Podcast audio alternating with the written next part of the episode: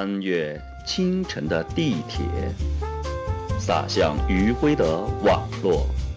我们的生活闪亮又辛劳，塞车时无奈，入睡前思虑，经营的创新无序。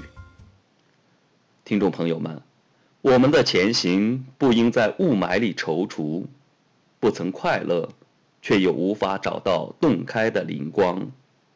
现在，来吧，一起站在经济学家的灯塔下，倾听人生大海的声音。乔安·罗宾逊，著名的女经济学家，左派凯恩斯主义的代表人物，常被叫做罗宾逊夫人。一九零三年，她出生于英国坎伯利。祖辈几代都是政治上的激进分子，父亲是职业军人，英军少将，有点像唐吉诃德，是原则性很强的人。这一性格也遗传给了他的女儿乔安。少年时期，乔安·罗宾逊就读于圣保罗女子学校，随后于1922年去了剑桥的格顿学院。他读的是历史，为了搞清贫困和失业的种种原因，他选读了剑桥的经济学荣誉学位。可他认为老师并没有给出令人满意的答案，造成师生之间在学术上互相反感。1926年，他和奥斯汀·罗宾逊结婚。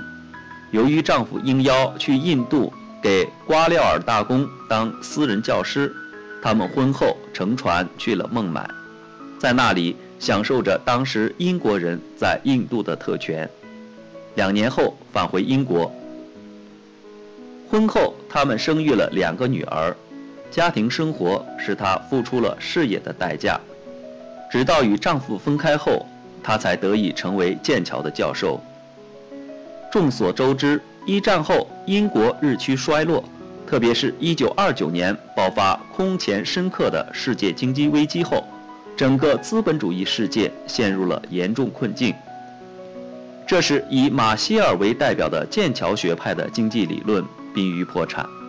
面临这一形势，凯恩斯于1936年以叛离传统理论的姿态，发表了《就业、利息和货币通论》一书，建立自己的宏观经济理论，为挽救资本主义制度的危机寻求新的出路和理论根据。乔安·罗宾逊也与这次理论革命密切相关，他长期与凯恩斯书信往来，表达并且试图捍卫凯恩斯和米哈尔·凯莱斯基的观点，成为他们的朋友。但他目光关注的首先是失业，致力于研究解决现实问题，避免陷入市场经济作用力的数学证明之中，始终反对市场正统。一九三三年，他出版了他的不完全竞争理论。他通过与新古典主义模型体系的尖锐对比，发展了一种基于垄断市场的新的企业理论，即企业的追求始终保持增长，热衷于扩大自己的市场份额，将价格作为战略变量加以利用，并且创造了现代价格理论。他认为，垄断竞争正是一切微观经济学理论的基础，完全竞争只是一种特例。在现实情况下，大多数的供货者都拥有一定的垄断回旋余地。例如，街角处的专卖店里，一升牛奶要比城市超市中的牛奶贵大约几毛钱，但是路程较短，会使价格不再是优先考虑的。决策准则，街角处的商店充分利用了它的垄断回旋余地。罗宾逊还有意写到了剥削，当工资低于劳动创造的价值，即所进行劳动的市场价值时，就存在剥削。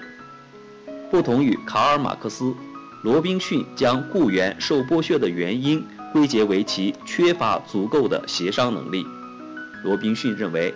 企业规模越大，就越有可能存在他所阐述的这种剥削。但是不言而喻，罗宾逊并没有诅咒大企业，他承认，在某些特定的情况下，大企业能够产生整体经济所期望的效益利润，但是人们必须始终考察一下。这种益处是不是能够抵消分配不公对劳动要素的剥削所造成的损失？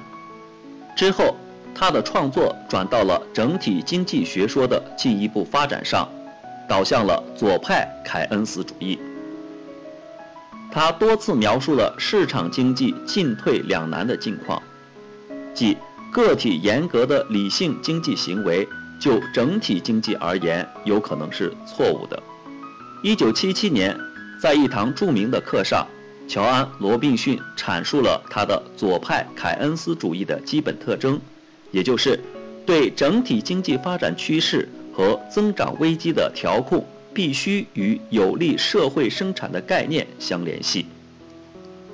乔安·罗宾逊对他的左派凯恩斯主义加以限制，尖锐地反对马克思主义。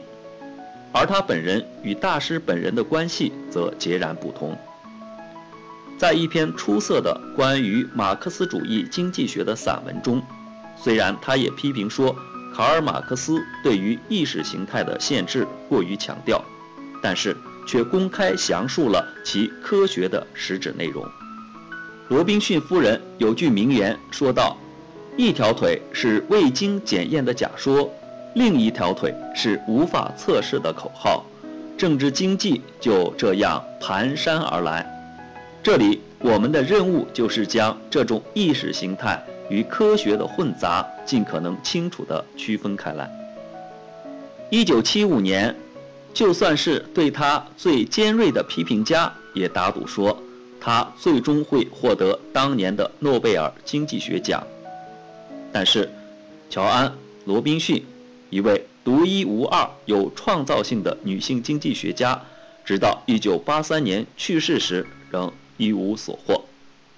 好了，对于这位男性竞技场上的女天才，我们就介绍到这里。感谢大家的收听，再见。